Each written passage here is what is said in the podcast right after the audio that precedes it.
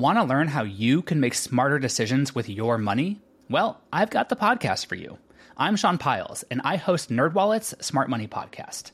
Our show features our team of nerds, personal finance experts in credit cards, banking, investing, and more. And they'll help you make the most of your money while cutting through the clutter and misinformation in today's world of personal finance. You'll get clarity on strategies to help you build your wealth, invest wisely, shop for financial products, and plan for major life events. Listen to NerdWallet's Smart Money Podcast wherever you get your podcasts. Hello, I'm Lynn Norris. Here's your daily tip from the experts at Real Simple. Four salsa styles and how to make them by Melissa Kravitz Hoeffner. Name a condiment better than salsa. We'll wait. Literally translating to sauce from Spanish, salsa is the source of top level flavor in so many Mexican dishes, and it's essential to cooking across Central and South America. Typically made from tomatoes, alliums, and fresh herbs like cilantro, salsa can vary widely in textures, tastes, and styles.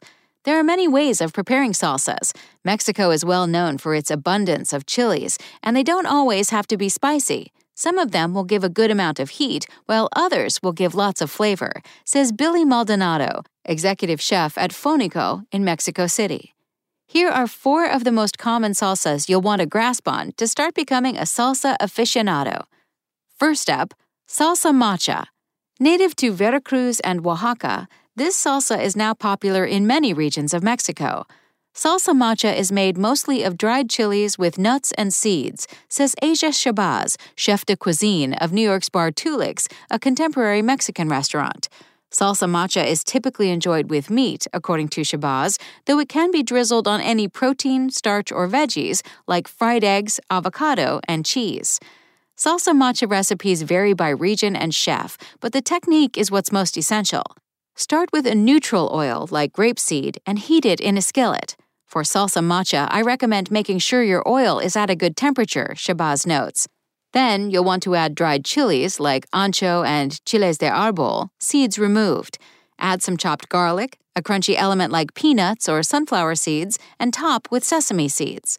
Once all is fragrant, let it cool and blend everything together. Store in a sealed jar in the fridge for up to a month.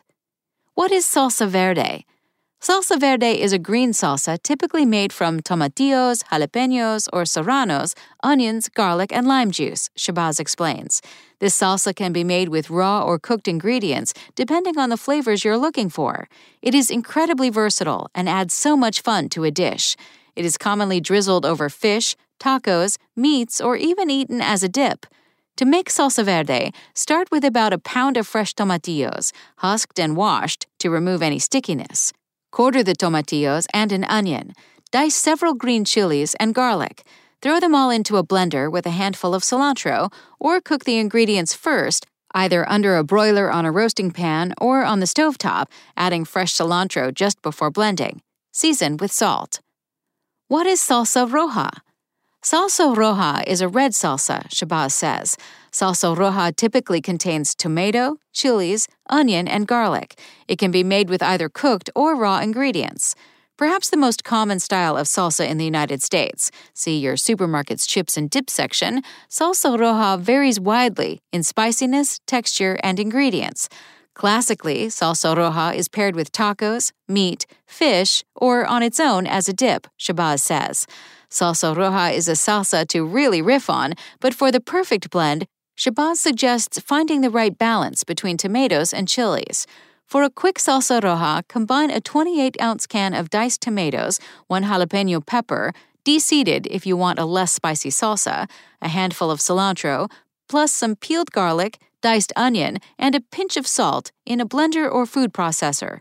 Blend with fresh cilantro until smooth, about 30 seconds. Let rest in the fridge for at least half an hour so flavors can seep together and serve as a dressing or dip. Again, the blended salsa can be cooked, or another style of tomatoes, such as fresh tomatoes or broiled and charred tomatoes, can be used to switch up the flavor. What is pico de gallo? Literally translating to rooster's beak in English, pico de gallo is a style of salsa that originated in Aztec cuisine, believed to be eaten with pinched fingers that resembled its namesake. Pico de gallo is a fresh salsa typically containing tomato, onion, serrano, and cilantro, Shabazz says. What sets pico de gallo apart from other styles of salsa is that all of the ingredients are chopped instead of blended or mashed. Typically, pico de gallo is enjoyed as a topping. It adds freshness and extra texture, Shabazz adds. Like most salsas, pico de gallo can also make for a nice dip. For this dish, you'll want to have a nice sharp knife and try to get the best tomatoes you can find, Shabazz recommends. Thanks for listening. Check back tomorrow or go to realsimple.com for the latest.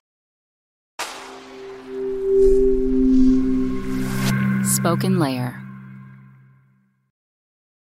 Want to learn how you can make smarter decisions with your money? Well, I've got the podcast for you. I'm Sean Pyles, and I host NerdWallet's Smart Money Podcast. Our show features our team of nerds, personal finance experts in credit cards, banking, investing, and more.